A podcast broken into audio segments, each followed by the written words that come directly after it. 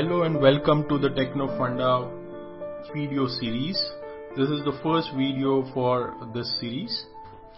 Today we are going to talk about a fundamental process of TechnoFunda investing. To start with, we will understand how to get an edge over other market participants uh, using TechnoFunda method. Now, if you think about it, there are three kinds of participants in the market. First, traders and speculators who basically come daily into the market, uh, speculate using their intuition or their methods, mainly technicals, and then bet for the short term. It could be intraday, it could be even for very short period of time within minutes, or it could be a positional play for few days or weeks.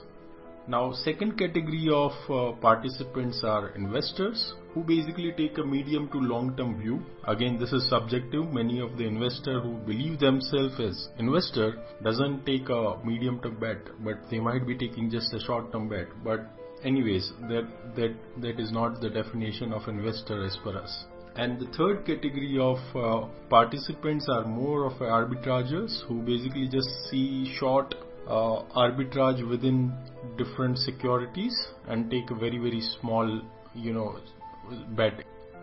All right. So now basically the idea is uh, mostly the traders and speculators bet on technicals while uh, most of the investors use fundamentals for uh, taking their decisions. So that gives rise to a question that whether you know if the market participants are using same kind of information can they get an edge? Where is where is the alpha? So there is an interesting book uh, known as thinking in bets and that that basically says that you know if you want to get an edge you need to be smarter than other participants. So technofunda is all about that. What we kind of do is basically blend technicals which is more or less used by short term traders but not used by investors. So thereby you get edge over other investors and also blend fundamentals to it which is not used by traders and speculators. Thereby you get best of both worlds and that is how you basically get odds in your favor. And that translates most of the times to outperformance in terms of returns and many a times even lowering your overall risk at a portfolio level. To understand how this is done, we'll try to understand the process because any investing should have a plan and a process in place, right? And how do we do it in Technofunda? So basically there are three stages uh, which most of you would be aware about it. First, you know, initiating a position or taking a buy call, what to buy. Second is what to add or how much to average up or how much to average down. And then third decision point is basically cut or sell or trim or reduce your allocation, right? So the plan for Technofunda is like this. First, we try to get what what to buy right? And the starting point is difficult position for most of us. We don't know what to buy how to start where to start which companies to research. And predominantly in fundamental research that there is a problem. You run screens you do a lot of reading of annual reports and then randomly boil down to few companies right?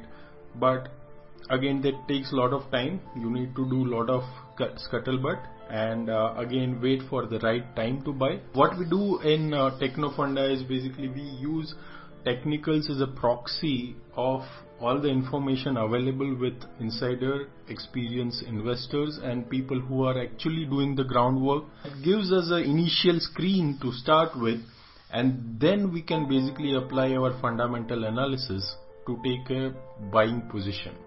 Now the second point is where we decide to add something, right? When we think that, okay, now the story or the thesis which we thought about is playing as expected, and if the valuation is still comfortable, why don't we add, right? And again, here, this is the stage where you will find a lot of research report coming out of your company, a lot of news and interviews of the promoters coming out, and in technical terms, the trend has begin and now continuing to emerge. So there you know fundamentally we don't know at what valuation to buy but here again we blend it with technicals uh, to see you know exact point in which we can basically average up right and there are various indicators which we use along with the fundamental analysis of course we read research reports and try to get sense of what is happening in the company but that goes hand in hand with the technical indicators.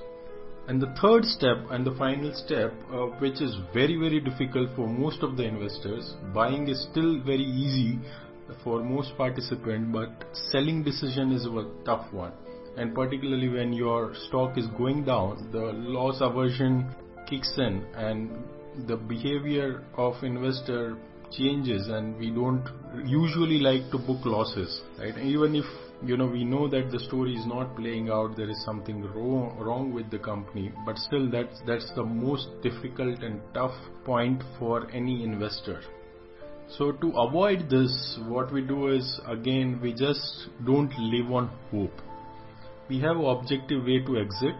Again we use some of the technical indicators to see if you know we should exit or at least trim some position or at least it gives us the indication that this needs a serious study in terms of checking my own conviction whether whatever research I've done I'm right or we need to still dig deeper and find the reasons why you know the indicators are telling us otherwise.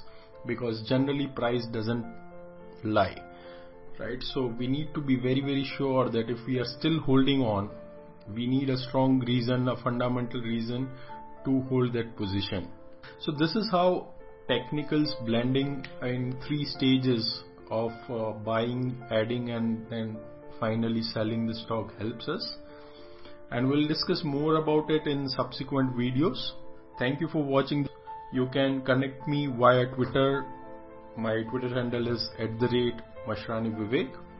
Until then, goodbye. Thanks for watching.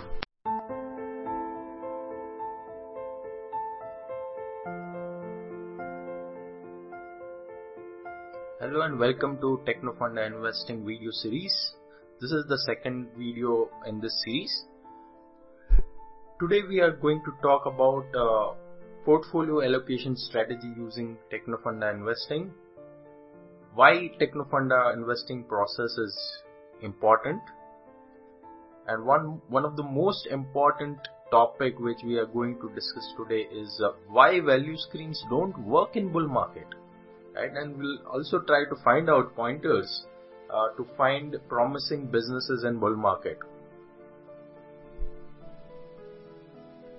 So here is how the allocation of portfolio looks like for me. And this is again an individual choice. It could differ from person to person. But this is what I follow in the Technofunda investing process so the orange box which you see on the left side that is uh, representing the core portfolio which has allocation of around 60 to 70 percent this is purely you know fundamentally value based portfolio which is being created it contains uh, 10 to 15 high quality companies again the number is depending upon your comfort level. So 10 to 15 uh, is a number which provides reasonable diversification.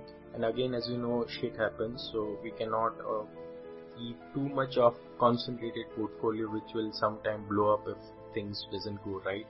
And there are always chances that something can go wrong, which is beyond companies control. And these companies are mostly compounders which can grow over long period of time with uh, reasonable profit growth and uh, providing uh, you know ample opportunities for reinvesting of the capital into the business, thereby providing incremental growth in the future as well. The criteria is very very stringent. Maybe we'll discuss about uh, these selection criteria sometime later because it might take a session in itself. And again, I believe in very low churn rate. So if the selection has been done properly, uh, it might be one or two stocks which I add uh, every year, but then uh, the selling ratio is very very small. Maybe one or two stocks again in a year which I would be selling. So that might imply five to ten years of uh, implied holding period as such. And that is the next point that it will be a long time horizon uh, where we focus on these companies capital protection comes first in these companies. First, we think about downside risk and then allocate in these kind of companies because these are the core portfolio companies and uh, the primary objective is capital protection and then the return follows. But these are all high conviction companies where there's a lot of study which has gone into. So again, it's uh, mainly moderate return expectations because uh, as I mentioned, the capital protection is, is the first motivation to build this core portfolio. Now, the second part on the right hand side, both top and bottom are mainly for alpha generation and where the uh, return expectation is compensated slightly more towards the upside. And one is special situation where we can basically identify what is the end result tentatively going to happen. So if say for example there is a buyback, you can get an expected acceptance ratios. You can get the price at which the buyback is going to happen. If there is demerger, you already know which all companies will demerge. If it is delisting, again you have a fair idea of a delisting price and uh, you know that whatever you tender is going to get accepted. Now the bottom right part is where the technical portfolio comes into the picture. This is 0 to 30% of overall allocation depending upon uh, where the opportunity lies and these are basically mainly the techno funda approach where uh, I basically blend the technicals and fundamentals uh, predominantly. They have uh, different screens in terms of uh, initiating the positions Sometimes there are some technical positions which we can take on uh, sectors. So it is a basket of companies in a particular sectors. Again, these are more focused on structural change where I see there is some significant change in the overall structure in the industry that has happened and it's again more of an idea generation where we can basically analyze many number of companies study their business models study their mistakes study how the management behaves in different situations what is the track record of capital allocation and so on and so forth. So the left side is more stagnant but the right side is more uh, towards alpha generation and where the actual uh, you know incremental learning happens very fast because then you tend to study a lot more and of course as the blue arrow suggests uh, if there are any good companies uh, which uh, which are uh, potential candidates for the core portfolio that always helps move some of the companies from the right side to the left side into the core portfolio over a period of time because you have that comfort level after studying and having those companies in your uh, technical portfolios. So this is what Peter Lynch uh, has rightly said. So this is the reason behind the technical portfolio. So I think it was just looking at different companies and I always thought if you looked at 10 companies you will find one that's interesting. If you would have looked at uh, 20 you would find 2 or if you look at 100 you will find 10. The person that turns over the most rocks wins the game. So again it's more of a you know game where you basically try to understand more and more about businesses and get better every day. As uh, Charlie Munger says, you need to become wiser every day. That's the goal over here. Now I'll switch upon a very very important topic uh, which is known as uh, screening and which a lot of people do in fundamental analysis and technical analysis both and most of the times what mistake we make is we go ahead and use the same screens which are taught to us as a value screens in lot of workshops seminars without uh, thinking whether we are applying that in the bear market or a bull market. Now what i want to point out here is why the value screen the classic value screen doesn't work in bull market. So if you see the left uh, gray box where the parameters of classic value screens are mentioned we generally tend to find businesses which are having ROE of greater than 20%, businesses which are having incremental ROC of greater than 20%. We tend to find cheap stocks, so we put a screen of P less than 15, price to book of less than 2 times. We want good sales and profit growth, so we put a CAGR of 15 to 20%, and this is all fine. In bear market, we will find quality companies at cheap price, most of them which are compounders, classic companies like Cera, La Opala, Ajanta Pharma, your uh, Symphony and all those compounders which has emerged even in the last decade. But if you apply the same in the bull market, you will mostly find junks. you will find contrarian sectors which are out of the flavor and most of the times you will find the value traps. So let me show you the same uh, criteria in the screen. So I've just relaxed the screen to some extent, you know, to just uh, explain the point which I'm trying to make. So here if you see I've put ROE, ROCE, price to E, all those parameters and if you see the stocks are mostly value traps. I'm even cannot imagine putting money in these kind of companies. You see the names 8K Miles, RKEC Projects, Graphite India is again cyclical, SIL Investments looks like some investment vehicle, Maithan is again uh, cyclical companies, Kushal Trading we know what is all about, Sandur Manganese again cyclical companies, White Organic we know how this company is, Pulse Electronics. So the idea is if you see the list, at least 70 to 80 percent of the companies are junks. Most of them are cyclicals, and uh, these are basically value traps which will come in your screen. So it's not wise to use this classic value screen in bull market. That's the whole idea behind it. In that case, uh, you know, for at least for technical portfolio it makes sense uh, to blend technicals where basically we look for price volume breakouts volume spurts companies forming new 52 week highs and the entire sector where there is a price volume action and there is a momentum again it doesn't work much in bear market because you'll get mixed result confusing result sometimes you even get quality companies but in the bull market uh, you get uh, you know companies which are having some structural change which is basically having some refresh in terms of uh, capital allocation or their sectoral tailwinds or in terms of their business strategy or in terms of their expansion or in terms of their new product launch or capex. So these kind of uh, companies we tend to find using uh, technicals and then basically study them fundamentally, try to see what has happened and that is how we eventually end up uh, investing on those companies. And uh, that gives us some pointers basically as I mentioned uh, to find companies which are cheap right now and the financials uh, might not look so good and that's the reason why it doesn't fall into your value screens because right now the financials are bad but in future the companies are going to improve because of these pointers. So there might be some emerging moats they are building some competitive advantages. It might happen that there is a change in the management the earlier management would have screwed up the balance sheet and they might be inefficient and they might have very bad track record of capital allocation. And with the new management there is a better capital allocation and you might see improvement in terms of business. There might be some turnaround companies which has done some mistakes in the past but now they've realized or there are tailwinds in the sector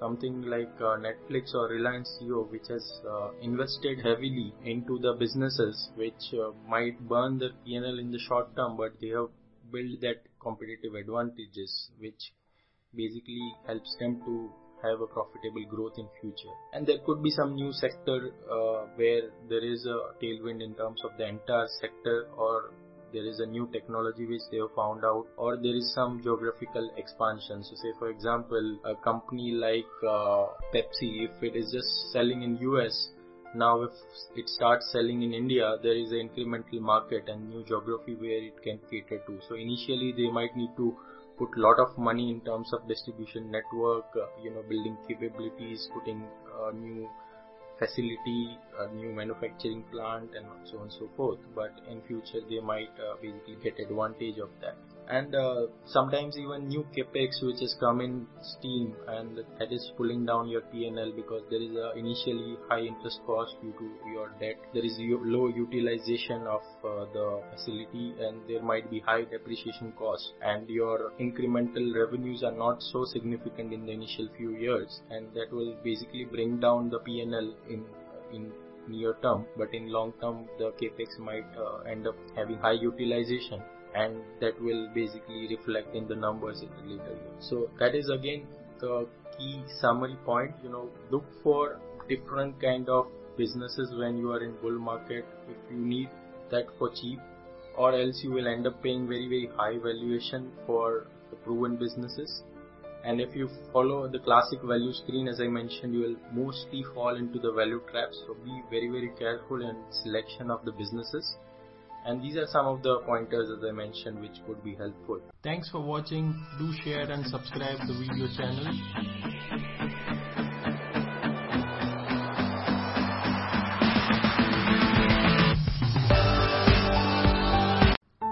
Hello and welcome to the third session of the Technofunda Investing video series. I'm Vivek Mashrani. Today we are going to talk about a very interesting topic around support and resistance. The agenda for today is first we will understand what is support and resistance. Then we will understand how they are formed. Thirdly, we will try to understand the underlying psychology behind support and resistance and then we will also see how it is linked to the fundamental valuation. Now all the market activities are surrounded around demand and supply dynamics. Right? All the buying which is created, all the selling, whatever market activity which we see is ultimately a derivative of demand and supply. Now support is the point in very very basic parlance the point where the buying interest exceeds the selling pressure. That means that buyers are willing to jump at that particular price much more than the sellers are willing to sell. And on the opposite side is the resistance, which is the price at which the selling pressure exceeds the buying interest. So it is the price where people are willing to sell more rather than buyers who are willing to buy. So now we will try to understand uh, the supply and resistance with the help of very different example and I call it example of three monkeys of Gandhiji. And as you can see there is a wave formation where the price is moving up then there is a ceiling where it hits which is known as resistance because as we discussed there is more supply at that point of time than the buying interest and hence the price is falling from that particular point to here. Then again there is a change in the dynamics. The buying interest is much higher at this point than the selling pressure hence the price is going up again. And same way there is a resistance where again the selling pressure increases and the price goes down. And then again there is a buying interest prices going up. Now let's just focus on this particular area where there is a red dot and we have this green colored arrow signifying the movement of the price. Imagine there are three participants, three category of participants which are represented by each of these monkeys. The first category is the longs which basically at this point the red point have taken a long position. Now imagine the price is going up and uh, there is a this green line which signifies that. What will happen to these longs? They will be happy right because they are into profit. But at the same time they will regret not buying enough.